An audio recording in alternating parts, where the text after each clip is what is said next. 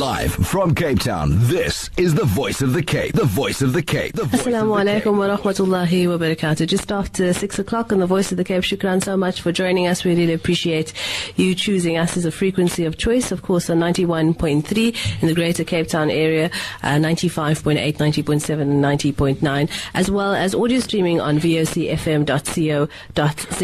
So sending your SMSs and as we receive them on our line 47913. Uh, once again, I'd like to say that we are dealing with a backlog of questions, so please note we do read them as they come through.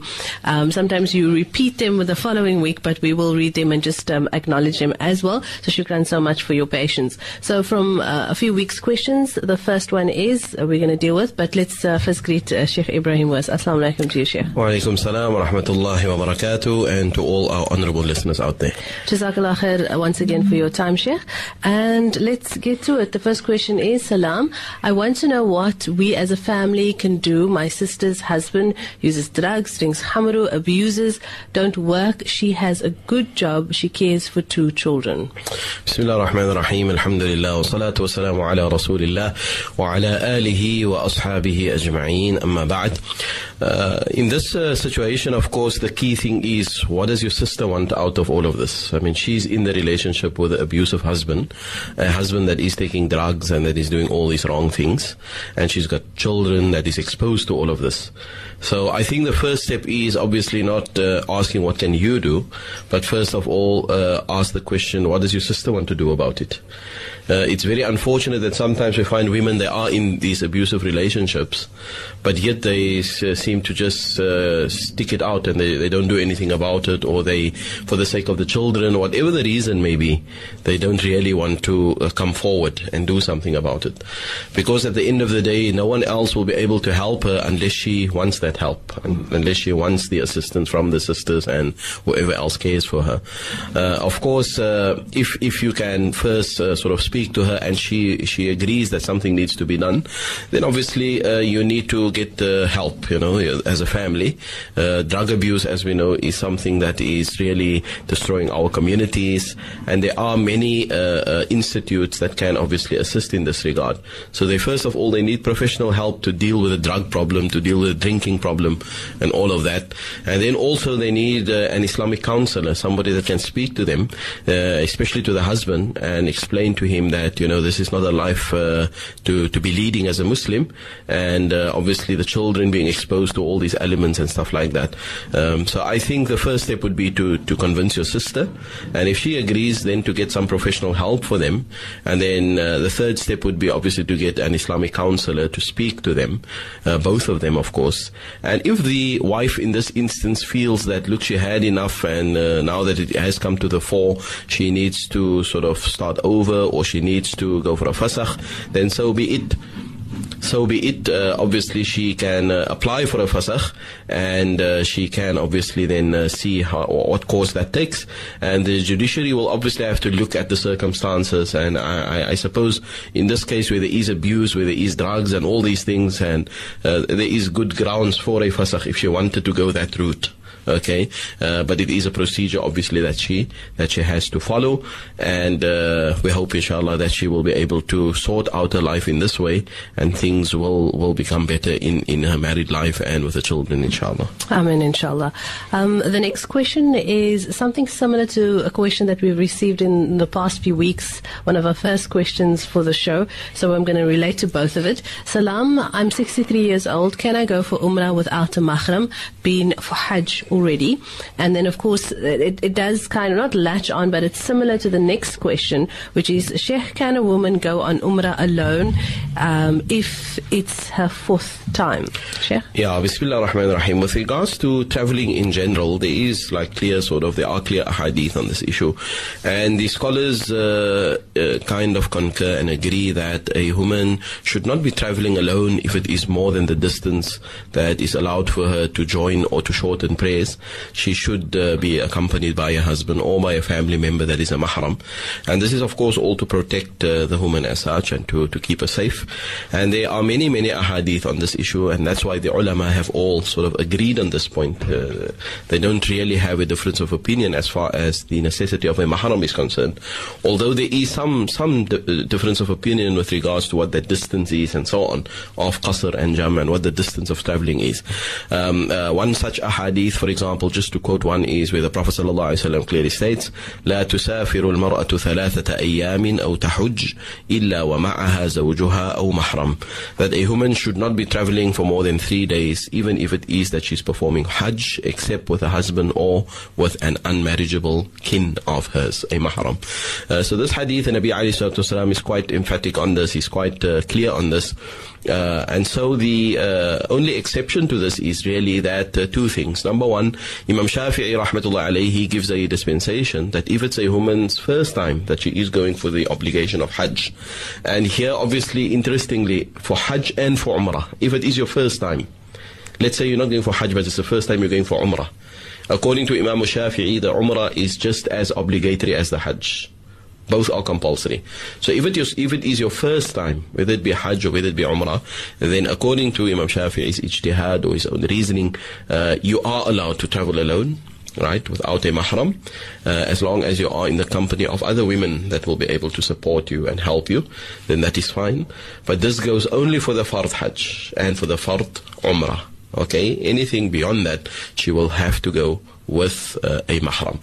So in both cases of both these questions, which are similar, the first questioner asked that she's gone on Hajj already, but now she wants to go for Umrah.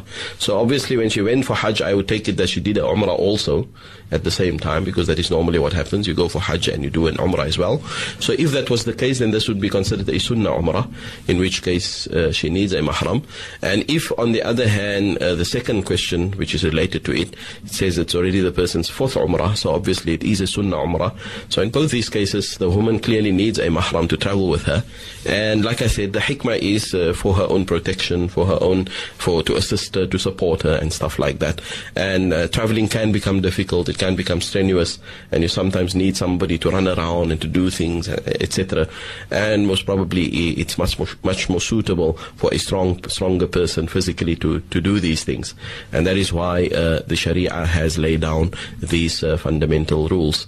Of course, uh, there are some other exceptions to, to this general rule, and that is also if a human uh, life is in danger, for example, and she needs to travel in order to save herself, then of course that is fine. She can travel in order to survive, even if it is without a mahram, because the sanctity of life, the sanctity of her own dignity and honor and all of that, it takes precedence over this particular detail of the Sharia. And this is something we need to always take into consideration. There are objectives of the Sharia, or maqasid as it is called, in the in the um, framework of the Sharia, maqasid, objectives of the Sharia that needs to be upheld. And one of it is the sanctity of life. So if a woman's life is in danger and she needs to travel, even if it is beyond the uh, distance of qasr, then she's able to do that in order to save herself, in order to protect herself. That will be permissible in that particular circumstance. Jazakallah to Sheikh. Next question is, Sheikh, can any dua be recited in place of kunut for Fajr Salah? Yeah, Bismillah ar-Rahman ar-Rahim. It is of course sunnah to recite the kunut uh, during the Fajr Salah, uh, according to Imam Shafi'i's madhab. Uh, it is not a fard, it is not compulsory. So if a person leaves it out even deliberately, his Salah will still be correct because it is not of the arkan of the salah as such. Although Imam Shafi'i says that if a person leaves out the qunut, then it is sunnah for that person to perform what is known as sujood as-sahwi, which is the uh, prostration of forgetfulness. It is sunnah to do that. But let's say even worst case scenario, the person didn't make qunut and he also didn't make sujood as-sahwi. He also didn't prostrate for forgetfulness. In that case, his salah will still be correct because this whole act of reciting uh, the dua after the second rak'ah or after the uh, coming up from the ruku of the second rak'ah, it's sunnah. It's not a compulsory act of the salah. And in terms of the question, yes, of course, any dua can be recited. There's no specific uh, indication of any dua that has to be done, although it is recommended that we try to at least learn some part of the prophetic prescription of the dua that has been given to us by our Prophet Ali salatu And the well-known dua, Allahumma hdini fi man hadayt wa afini fi man afayt. It's a, it's a well-known dua. It's obviously better to recite that dua in place of anything else because that is the actual dua which was taught to us by the Prophet ﷺ to be recited during the qunut. But let's say a person is not able to, then you can recite any other dua, uh, whatever is comfortable and easy for you. And if you wanted to shorten the normal qunut uh, dua, then you can do that as well. In fact, the scholars go so far to say, if you were just to utter the first line of this dua, Allahumma hdini fi man hadayt, then that would give you the reward of reciting the sunnah dua, which was given by the Prophet ﷺ. So it's fairly an easy matter. It is nothing to, to really worry about. You are allowed to make any other dua uh, if you do not uh, memorize the, the, actual dua that was prescribed by the Prophet ﷺ. Inshallah, shukran so much uh, to Sheikh Ebrahim Moos. Let's just take a short break. We'll be back with more of your questions just after this.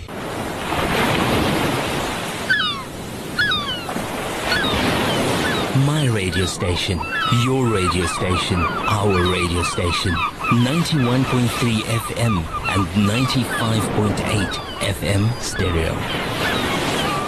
Assalamu alaikum wa rahmatullahi wa barakatuh. Welcome back to VOC 91.3. I'm Khawa Solomon and answering your questions is Sheikh Ebrahim Moos, resident Imam at the Yusufiya Masjid. Next question that we received Assalamu alaikum. Can you make a dua um, salah on a Friday? Uh, no, maft. Can you make dua salah on a Friday after 12? Shukran. Bismillah ar-Rahman ar-Rahim.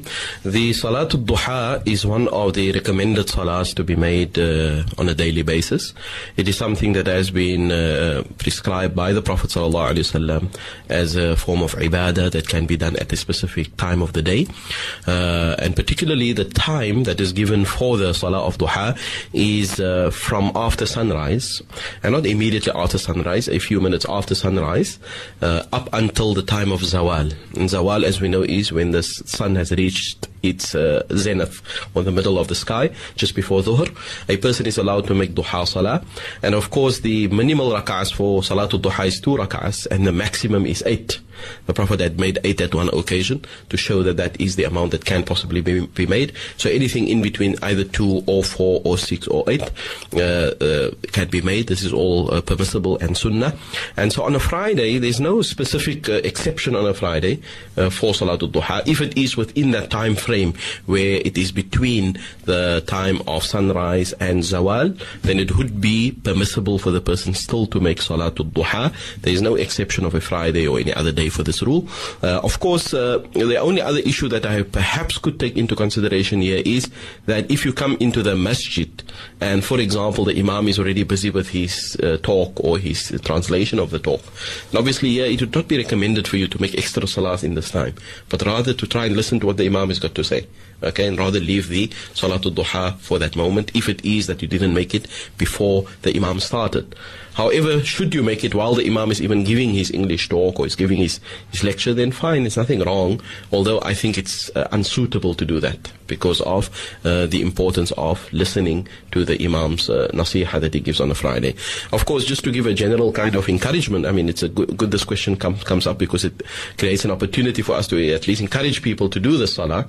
Uh, there's a hadith where Abu Darda, one of the great companions, he says, أوصاني حبيبي صلى الله عليه وسلم بثلاث لن أدعهن ما عشت and I like the way the Sahabi actually describes this. He says that my most beloved, he calls the Prophet Habibi, you know, the one that is most dear to me, the most beloved to me. And this shows the close relationship that the Sahaba had and the emotional attachment that they had with the Prophet Sallallahu Alaihi Wasallam. So he says, my most beloved, the one that I love, that I love utmost my Habib, you know, he gave me advice to do three things.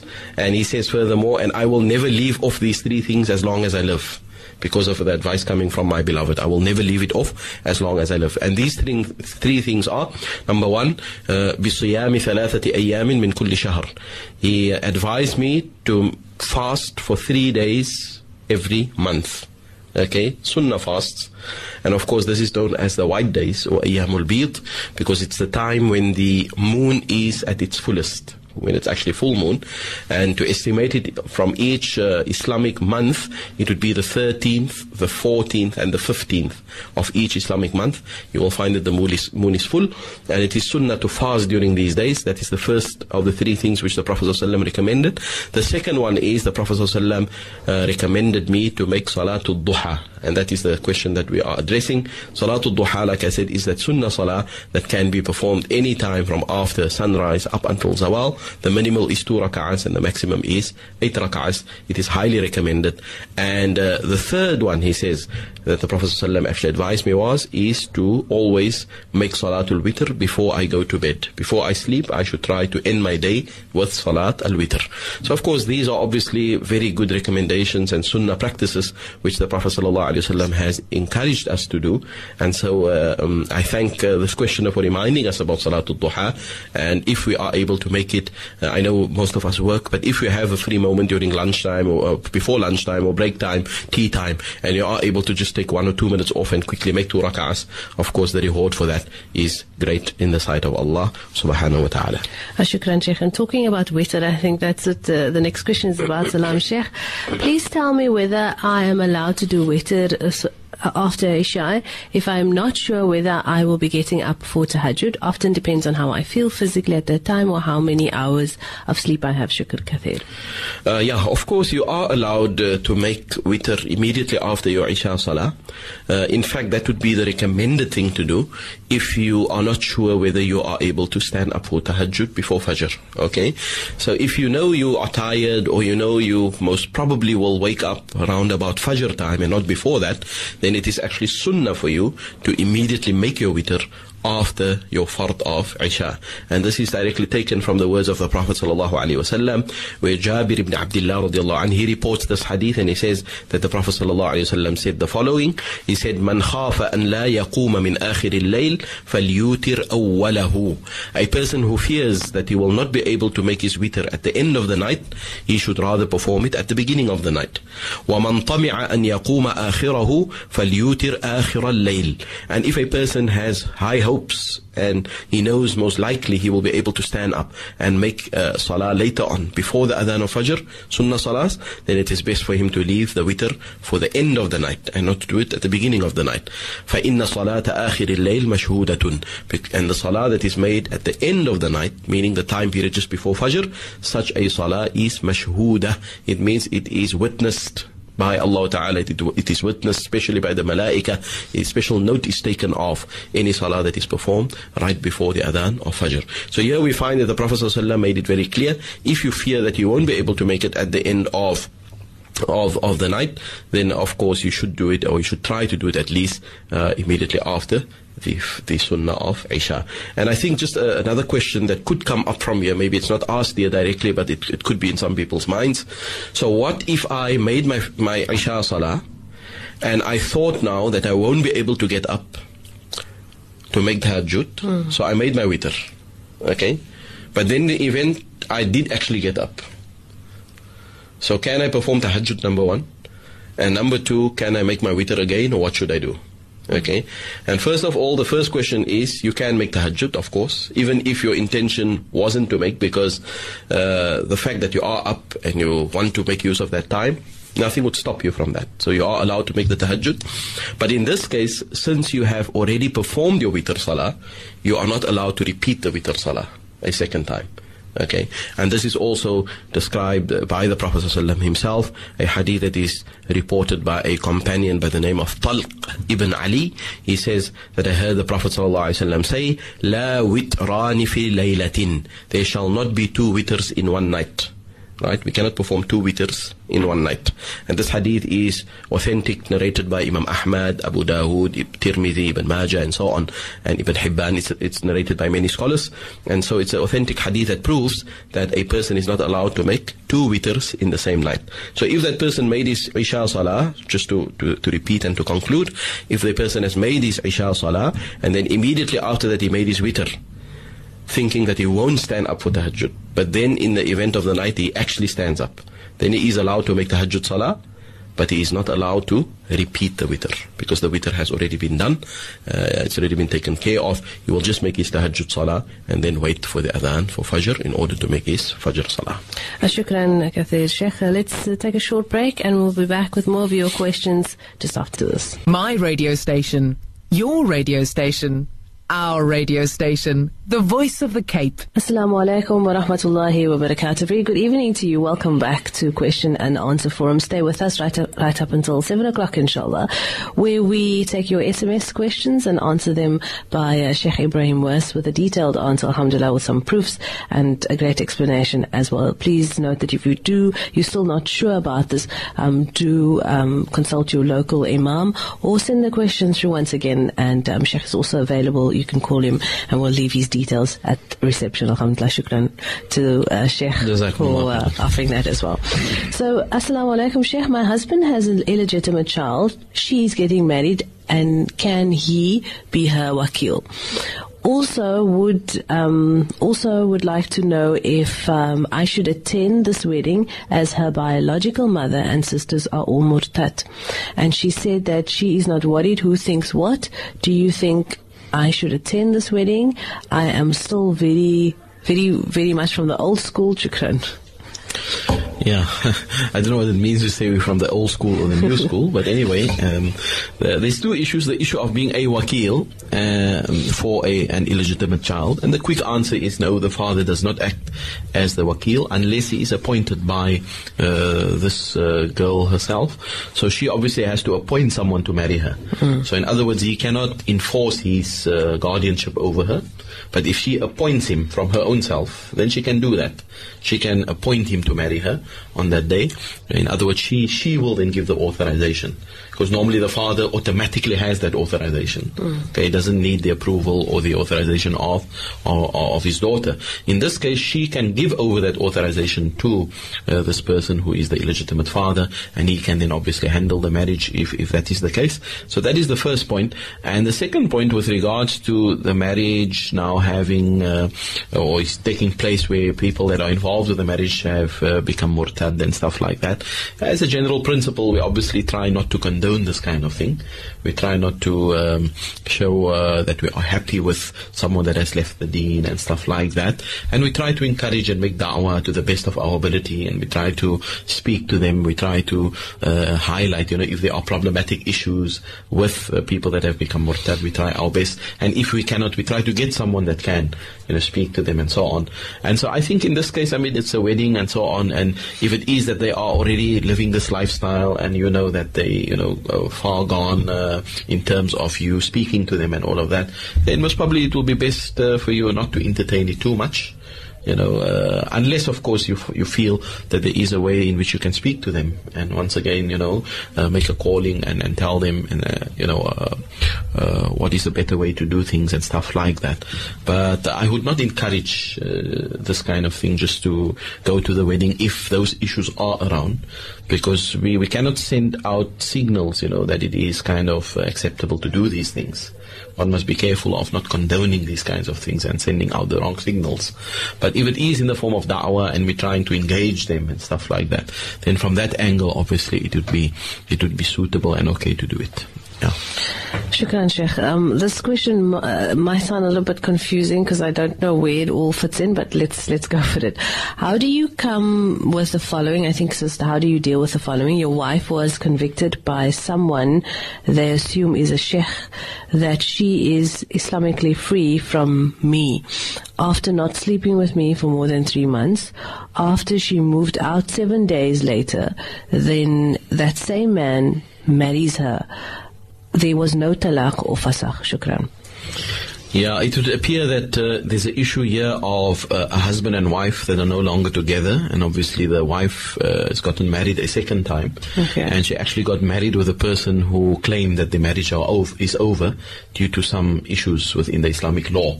And here, um, the the reason that was given is since she didn't sleep with her husband for three months, then it means automatically, this is what I understand, automatically the marriage is annulled. Okay. You know, and, and it seems that when this woman then moved out, she hmm. immediately married the person who gave them the advice in the first place. Being a sheikh or imam, whatever he is. And there was no talaq. And there was no talaq and no fasakh. And of course, to start from that point, I mean, if there was no talaq and no fasakh and no procedure of actually annulling the marriage, then the first thing I, I can say is that you are still married. I mean, you, your marriage didn't go anywhere. You are still married. Um, so the fact that you slept away from each other for three months or even six months or even a year for that matter, that in itself does not constitute separation. No, because we dealt with a question earlier about this wife saying her husband moved out of the room for two years. Yes, yes, Yeah. absolutely. That does not constitute separation or annulment of marriage. There must be a procedure that is followed, and the procedure is one of two. It's either from the husband's side where he issues a talaq, mm. or it comes from the side where the woman applies for a fasakh, in which case a fasakh must first be granted by a judicial body mm. that, do, that does the investigation and all that, and she must have strong grounds, there must be reason, and they will call in the parties and they will find out what the reasons are, and so on and so forth. So if that procedure is not followed, then I don't see how um, the marriage can be sort of annulled. So they are still technically married. And if they are technically married, then it means that this woman that moved out and married the so-called imam that had given them the wrong information or the so-called sheikh, then it means that that marriage to that man is also null and void. Because a woman cannot get married to another man while she's still married. Okay. And what about the iddah? I mean, nothing is mentioned about even if she was now, marriage was annulled. He says after seven days, I mean, where's the iddah? She obviously has to go into a waiting period before any marriage can take place. So it seems to be a whole a sort of uh, jum- Makar. jumbled up thing here.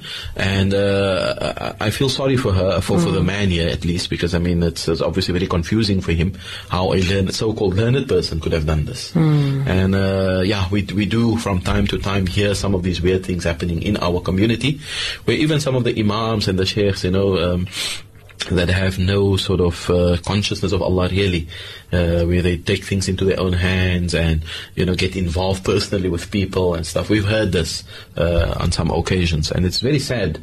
Where a person who's supposed to offer true guidance, who's supposed to offer help, in fact, instead of helping, he helps himself. I mean, that is bad. That is very bad. I mean, it shouldn't be. And it's worse if it comes from somebody that is supposedly knowledgeable. So, so yeah, I think what this man should do is he should uh, go to one of the bodies, a judicial body, and actually state his case there. And they must open a file and obviously then uh, call the wife in and explain to her first of all that you your marriage with your husband is still intact. If there was no talaq, no divorce, nothing, no separation, you are still married to him. And because you are married to him, it's haram for you to live with another man. I mean, you can't be married to another man while you are still married with him. And then obviously from there take it whether he wants to divorce her they want to go for a fasakh. And then if that happens, she will still have to go into idda first. And once the idda is over, then only she can decide in wanting to get married to someone else. I mean, there's uh, lots of issues that may complicate things here. I mean, what if she becomes pregnant now and stuff within this period? Whose child is it then? I mean, okay, he says uh, three months they weren't together like. But still, I mean, that, there's still some kind of confusion. There's still some, some uh, things there that must be sorted out. So this is what we would say to this uh, person that he should immediately, shouldn't wait, go immediately to a place whereby you can get someone to come and speak to the woman and call both of you in and explain to you the repercussions of what has happened and uh, what what would be possibly the best way forward to to resolve this issue. Actually, for me, there comes up so many other questions with regards to, you know, what actually happens um, in this case with the, that couple that is now so-called married um, with a wife, and, and I think everybody involved, um, the ignorance of not knowing what had happened, um, and what falls onto them now even after correcting it. So we know the, the, all the punishment that goes with doing something wrong. Would that still fall under you know people like this that claims that they did not know? Just a question for me. Yeah, you know, it's it's it's very it's very sort of uh, strange to to imagine that these basic things will not be known. I mean, how can you just get married to someone? Okay. You didn't go under iddah, you didn't. I mean, that that is something which is, I think, it should be common knowledge amongst people, you know. And I don't think ignorance will will will save the person. Surpass them, okay. No, I don't think at all because these are things that are supposed to be second nature. You know, it's not. Uh, uh, you don't need to be a, a scholar of Islam to know that Okay. a woman is not allowed to just get married to someone. I mean, there's some relationship and there's some procedure that must be followed and stuff like that. But I think what could have happened here is, and it's a very sad thing, that could have happened that, that the so-called sheikh or imam had obviously used his influence, you hmm. know, maybe as a learned person. And people are gullible, unfortunately, because they uh, they don't have knowledge by themselves, or they don't go classes, or they don't equip themselves. So they may be gullible, you know, to these kind of things. So what could have happened is, if it is the way that the person is explaining here, maybe the sheikh uh, kind of just used his influence, you know, and used the fact that he knows better than them. So they must just sort of keep, the woman must just keep quiet and follow what he says. Which Okay. is not necessarily the right thing, but the point is, she should have by herself also made the research, get a second Yes. opinion, go to another imam, or sheikh, is this right what I'm doing? I mean, Yes. surely you can't be married with someone and then seven days later marry someone else. I mean, that just doesn't gel, you know, it just doesn't make sense. And I think even in non-Muslims, they know that also the wacht that Yeah, of course. There's, uh, there's issues, there's yeah. procedures. There's, you don't just jump from one to the other. I mean, it doesn't work like that. Shukran so much, Sheikh, and we hope all those involved are properly guided, inshallah, Ameen, I mean, and finds the solutions and the, steps, as Sheikh has mentioned, does, um, you know, get followed through, inshallah, by that um, questioning.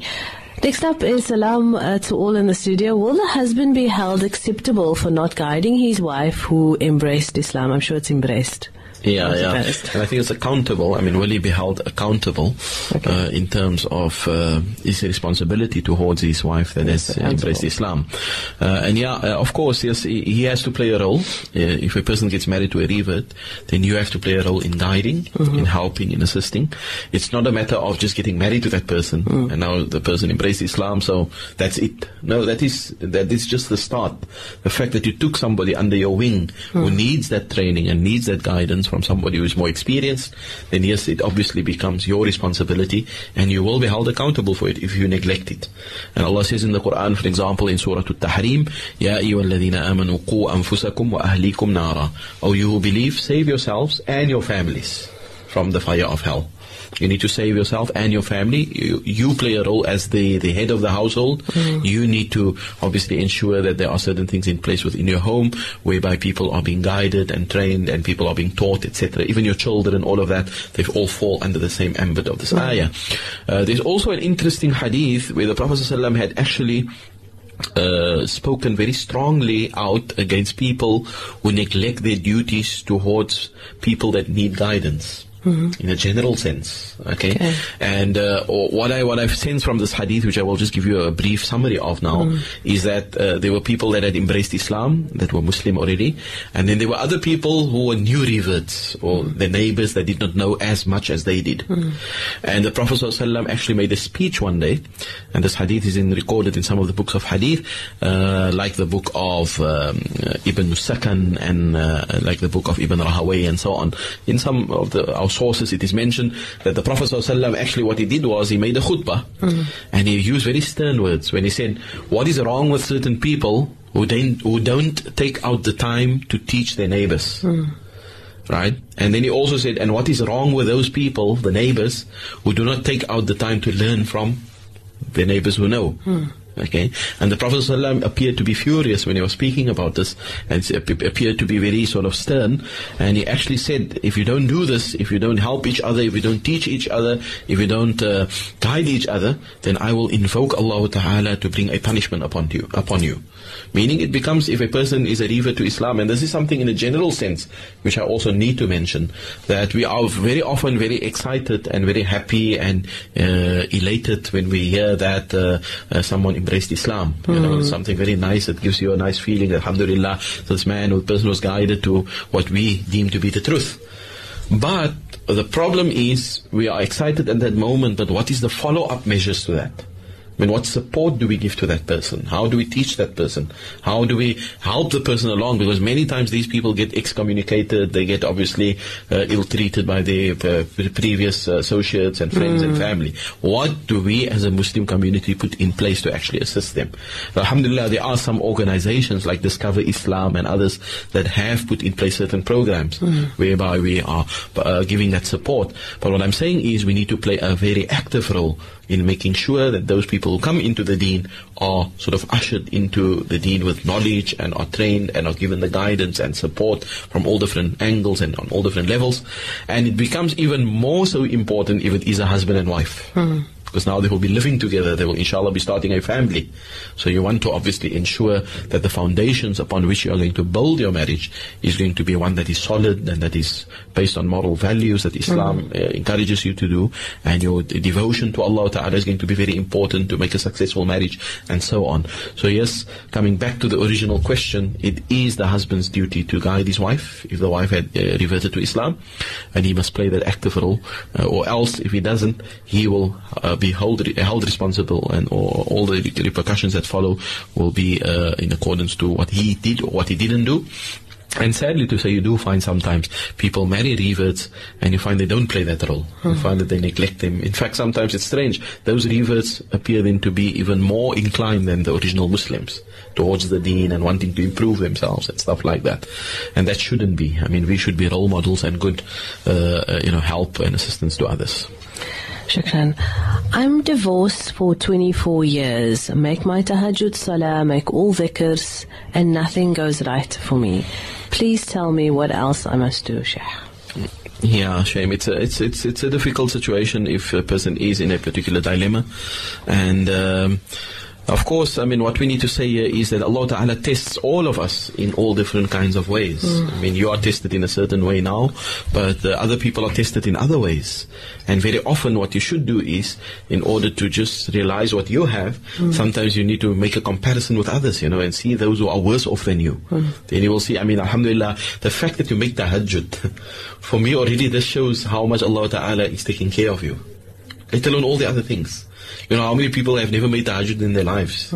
How many people don't even make salah in their lives? Never mind tahajjud. So the fact that Allah has guided you to make tahajjud, for me, that already shows that how much ni'mah and grace Allah has given you.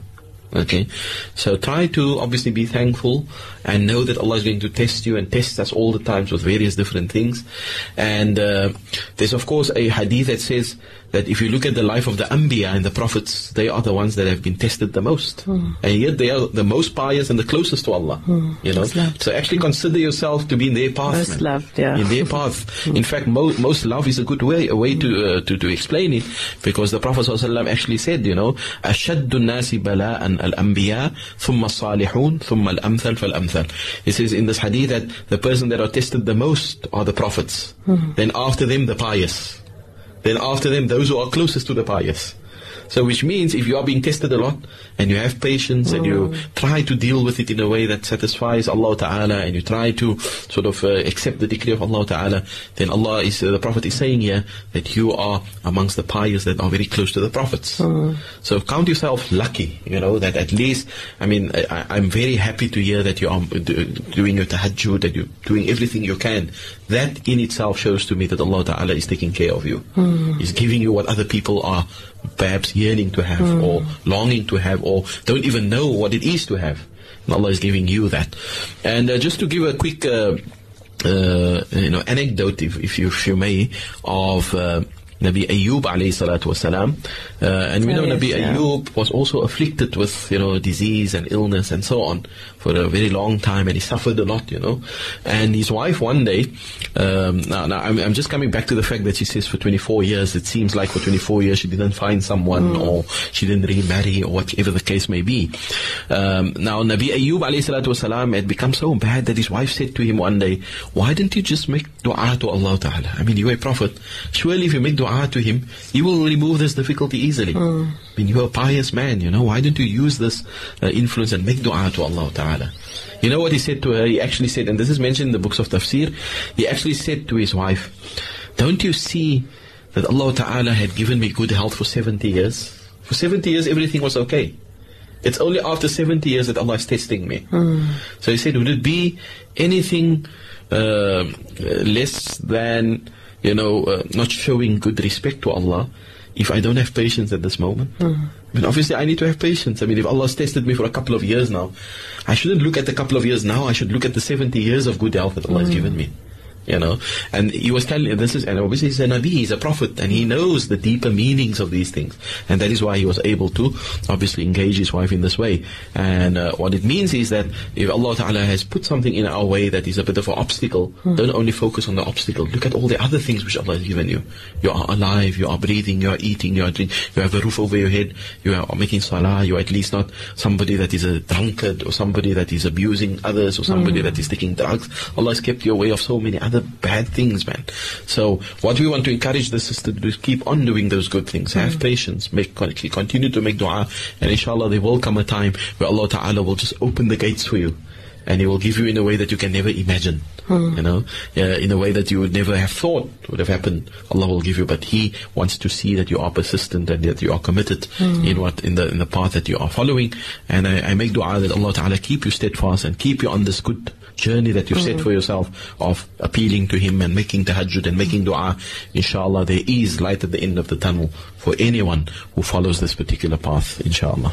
It does sound rather, you know, bleak when they when they put it that way. But Alhamdulillah, Sheikh, you've made the the tunnel really seem brightened. And for me, also, what comes out is is is this this questionnaire should be actually doing exactly what they are doing. Just continue doing what they are doing because what they're doing is right. Because he asked, "What else can I do? What more can I do?" Absolutely. But what they're doing is is exactly what they should be doing. So Alhamdulillah, like you said, he could have uh, the things that's all going wrong could have caused him maybe to go to drugs or you know go to wrong things, but instead he kept kept going on the right path. So Alhamdulillah, shukr for that question. I think it's it's uh, you know many questions that does come in also is a learning curve for all of us as well and to the listeners, inshallah, and hopefully it comes across in that way. So stay with us in this question answer forum as we take a short break, and we'll be back with you just after this. My radio station, your radio station, our radio station, the voice of the Cape. Assalamu alaikum wa rahmatullahi wa barakatuh. Welcome back to this edition of Question and Answer Forum. And um, inshallah, we make dua that Almighty Allah guides us through all of the lessons that is learnt by other um, other callers uh, posing the questions, inshallah. I'm Khawa Solomon, and with me once again is Sheikh Ebrahim Moos answering your questions. Next question is Assalamu alaikum, Sheikh. If you go to Makkah first in Ramadan, inshallah, when you leave for Medina, you have to make wida. And if you come in again for Umrah, do you make, do you have to make wida again? Yeah. Bismillah ar-Rahman ar-Rahim. With regards to Tawaf al-Wida, it's basically a farewell tawaf that you offer uh, to the, around the Kaaba for sort of leaving uh, the Holy Lands. And yes, the, the scholars state that each time you take a journey that is going to be further than the journey that allows you or permits you to do the joining of prayers, which is about 80 kilometers, then yes, you should make a tawaf in terms of uh, bidding farewell to to the Baytullah. Okay, so there is difference of opinion amongst the scholars whether this act is actually obligatory or whether it actually is just a voluntary act. Okay, and there's difference of opinion. The Shafi'i viewpoint is that it is obligatory. You have to make uh, wida' before you leave the Holy Land. Uh, and in this case, obviously, you are going to leave uh, for a distance more than 81 kilometers. And because it's it's a, a great distance between Makkah and Medina, you don't even know whether you'll be coming back to Makkah. I mean, you can't guarantee that. So it is uh, obviously required from you when you leave Makkah that you make uh, Tawaf al-Wida'. And yeah, it's obviously Tawaf al-Wida', it's basically the last Tawaf that you make. So as you're making your Sunnah Tawafs, just make sure that the last Tawaf that you make is close to the time that you're going to leave. And you make Niyyah, that is Tawaf al-Wida'. When Tawaf al-Wida' is no special procedure over and beyond just making your tawaf around the Kaaba. And of course, people that go these times, uh, for- when they go for Umrah, they make tawaf a lot. Every day they make tawaf. So all that you do is the, the tawaf that is closest to your journey to Medina, uh, you make uh, niyyah that that will be your tawaf al-wida, because you don't know whether you'll be coming back or not. Then you go to Medina al-Munawwara, and inshallah, when you come back to Mecca, you will do Umrah again, you will enter with the Umrah, you will do all those procedures again.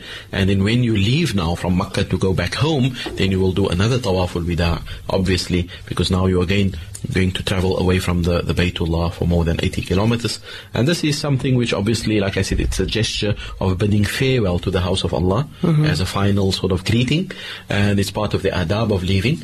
And of course, there are certain people that are excused, like a woman who has a menstruation, for example, she will be excused.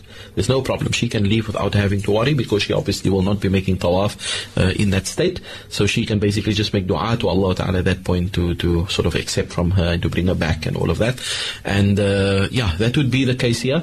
Uh, it would be required to make uh, tawaf al-wida. And like I said, tawaf al-wida is no special procedure. It's just the normal tawaf around the Kaaba with a special niyyah. That's it. The, the, the niyyah is basically what is special, and that niyyah is you are making a final tawaf. And of course, just as an added point, once you've made your, your tawaf al-wida, you should not try to delay too much within the, the area of Makkah. You should try to leave as quickly as possible. In other words, you must not stay a long period in Makkah after you've made your tawaf al-wida. Your greeting should be like the last thing that you do, and then you should leave wherever you are heading to, inshallah. Okay. Salam, what if I overslept and did not do my witr um, the night before? Shukran, this is a very good program. I, I think this also comes from a question, SMS that was maybe um, sent through at the time we answered a question on witr. So, inshallah, Sheikh. Yeah, just as a principle, the salah of witr is a voluntary salah. It is not a compulsory salah. Um, and that means that uh, should you even leave it out intentionally, then there is no uh, issue with that. Okay, although it's a very strongly recommended sunnah, what we call a sunnah mu'akkada.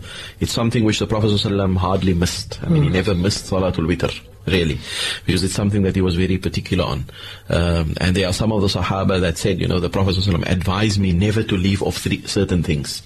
And amongst these things is Salatul Duha, uh, amongst these things is Salatul Witr, amongst these things is to fast at least three days of every month. So the Prophet had encouraged these things. So just as a matter of principle, Salatul Witr is not compulsory, but it is voluntary. So should you leave it out intentionally, it will be fine. You don't have to make it up. There's no sin involved. But you've just missed the reward for it. That's all that it is. Uh, so if you've overslept um, uh, for Fajr and you stood up after the sun has come up or you stood up a long time after the Adhan of Fajr, then obviously what it means is that the time of Witr has ended. Hmm. Because the time of Witr is any time from after the time that you perform Isha until the Adhan of Fajr. So let's say you perform Isha in the beginning of its time, then you can perform Witr immediately after that. Hmm. Or let's say you make Isha in the middle of the night, then you can perform witr from that time onwards until Fajr. In other words, you cannot make witr before you've made your Fard Salah of Isha. Uh, so it definitely expires at the time of Fajr, and you need not make it up because the time has, has, has lapsed. So you don't have to worry about it.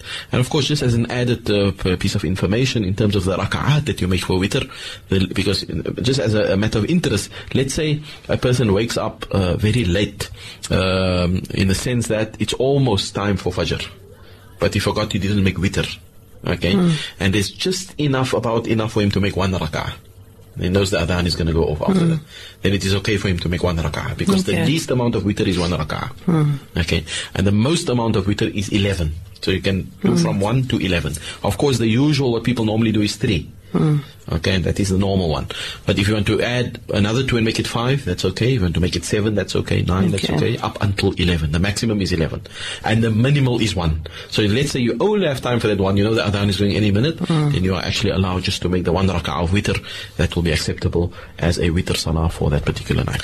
Shukran Sheikh, and with that, let's uh, pay the bills and we'll come back with more of your uh, questions on 47913. Live from Cape Town, this is the voice of the Cape. The voice of the Cape. The Assalamu alaikum wa rahmatullahi wa barakatuh. Very good evening. Welcome back. We're in our last segment of uh, this uh, question and answer forum. We gladly accept your SMSs on 47913 and Alhamdulillah, our Sheikh will give a good um, explanation on your questions. You may also Facebook us your questions on the Voice of the Cape Facebook page and pose it and inshallah we will, we'll, we might not deal with them right now, but we will deal, them, deal with them in the program to follow. These are two separate questions, but it kind of deals on the same subject, inshallah, Sheikh. Um, the next one dealing with Iddah. And um, can a couple remarry each other in the Iddah period of a fasakh? And the next question also kind of applies to a fasakh, is if a woman applies for a fasakh in her marriage, would her iddah period start? When- when So, would- sorry, when would her iddah, iddah period start? So it's about fasakh and iddah, both uh, consecutive questions, inshallah, separate but on the same topic, inshallah. Yeah. Uh, Bismillah ar-Rahman ar-Rahim. With regards to the, the first question, which is the iddah that uh, the woman is, is experiencing now after the fasakh. First of all, the difference between a fasakh and a talaq, as we know, is that a talaq is something that the husband issues. It's uh, talaq is given from the husband's side and the woman goes immediately, the, the wife goes into idda immediately, and there's of course three trial periods or three chances for them to either to reconcile or not to reconcile. Okay, whereas fasakh, on the other hand, is not really uh, done by any of the parties as such, but it is a judicial decree that is given by a judiciary or a judicial body uh, uh, on account of perhaps a uh, uh, an application that came from the side of, of the wife um, to, to be separated. Okay. Now, in the uh, event where there is a talaq or a normal divorce, then of course during that idda period, the couple can reconcile without having to remarry. Okay, they can get back together without having to remarry if it was a talaq that was issued. Okay. On the other hand, if it was a fasakh, and since a fasakh is actually a judicial decree that was given, it cannot just be retracted like that, or you cannot just uh, re, uh, you, you cannot just get back together as you would be able to if it was a talaq. But the question actually asks now, can you get married if it is after a fasakh whilst in the iddah? And the answer is yes, you can remarry each other while you are in the iddah or even after the iddah for that matter. Okay. Okay. Because a fasakh means that the marriage has been annulled by a judicial uh, decree and the woman, the, the wife goes into iddah and the difference between the, the fasakh and the talaq would be the husband does not have that ability just to reconcile with his wife without remarrying. That's the major difference, okay? With the scenario of talaq, he can reconcile and both of them can decide, let's give it another chance, so they go back together without having to do any procedures. But when it is a fasakh, immediately, so let's say, let's just make it the worst case scenario. They got the fasakh today, and tomorrow they feel they want to get back together. What should they do? They should remarry. Okay, there's no other way for them to get back together except to uh, repeat the whole process of nikah with all its integrals, with the same way that it took place the first time. So a new dowry, a new contract, everything must be put in place uh, if they are going to remarry, uh, even if it is during the iddah. Uh, with regards to the second question, so if this decree has now been given, okay, the, the fasakh has been given, okay, the decree of annulment, when does the iddah actually start? It starts from the time when the decree is final. From the time that the judiciary has declared the marriage to be annulled, from that point onwards, the, the, the iddah will start immediately. Okay, so a woman, uh, a wife, of course, in that marriage, she must ascertain uh, exactly when it uh, took place. So even if it took place without her knowledge, or at the time she did not know, that does not impact on the fact that it started at that time. Okay, so let's say she only got uh, the letter uh, from the judiciary, let's say two weeks later or three weeks later, for some reason it was delayed in the post. Okay, to say that your, you know, your fasakh went through on that date, for example, then it means on that particular date when it, when the fasakh was concluded, your iddah would have started there already, even if you only received the letter much later. Okay, and that is with regards to the starting period of the iddah for this woman who has been, uh, whose, whose marriage has been annulled through a fasakh. Okay, shukran, Sheikh. Assalamu alaikum, Imam and Sheikh. How can we, as Muslim young women, beautify ourselves? How did the Prophet ﷺ's wives beautify themselves? Shukran. Yeah, well, the quick answer for me is they beautified themselves within before they beautified themselves from the outside. Okay, they beautified their hearts and their character, and they had the most beautiful of character with each other, beautiful ways of speaking, beautiful ways of interacting, and this is evident from uh, Sayyidatina Aisha and Sayyidatina Fatima and the wives of the Prophet ﷺ and his daughters. They had the most beautiful character, and of course that uh, is not something that is uh, far fetched because they, uh, you know, got this from the best of Allah's creation. They got this directly from the Prophet sallallahu. He was their teacher, he was their guide, he was the one that obviously taught them all these beautiful things. So uh, I want to say, if you want to beautify yourself, start from within before you are worried about the outside. Okay. With regards to the outside, if you wanted to beautify yourself, uh, of course there are certain parameters in which you should operate. Uh, you should obviously be clothed always suitably and properly and modestly. Okay, as a Muslimah as a Muslim female. Uh, and of course, the Prophet ﷺ, he indicated on certain occasions, if the clothing was unsuitable, the Prophet ﷺ used to indicate to the Sahabiyat that they should try to uh, better or improve their type of clothing that they wear. One such occasion, Asma, the daughter of Sayyidatina, Sayyidina Abu Bakr, radiallahu an, appeared in front of the Prophet ﷺ, and the Prophet ﷺ looked at her, but she was a bit not suitably dressed clothing was slightly skimpy and it was perhaps see-through to some extent. And the Prophet ﷺ said to her that a, a woman who is baligh or who is mukallaf should not be uncovering her body except this and this. He pointed to the face and to the hands. Okay, so the issue of modesty is very important. The issue of uh, uh, you know hijab, wearing a hijab, the way that uh, was prescribed to us by the Quran and by the Prophet sallallahu alaihi wasallam. And then, if you wanted to, I mean, I know people today they've got various ways of doing the hijab. They've got various ways of wearing their thobes and stuff like that. If you wanted to beautify you yourself in that manner, there's nothing that stops you. Uh, in fact, I've read some questions in, in in the book of fiqh, which is for me very interesting. I've never seen it, but it's very interesting uh, that the issue of gold and silver. Now we know gold and silver is obviously allowed for women, right? Without any restriction. So they can wear uh, jewelry, etc. So in the uh, the books of fiqh, the scholars actually say, should the woman take some gold and silver and actually put it on her clothing and decorate her clothing with it and all of that, it would be halal, totally permissible, because that is something which has been made uh, jaiz and permissible for her. Okay, so uh, I think modesty is the key, right? Moderation is the other key. And like I said at the beginning, real beauty comes from within and not really from from the outside. Okay, and that is uh, all that I want to comment on this particular question. Shukran, Sheikh. I'm, I'm aching to ask another question. Unfortunately, our time is run up. We have literally 30 seconds, and I don't think we're going to do justice to any of the other SMSs, so please bear with us. Um, to our listeners, we apologize. We were not able to deal with your questions right now, but inshallah, we will do them in the next show.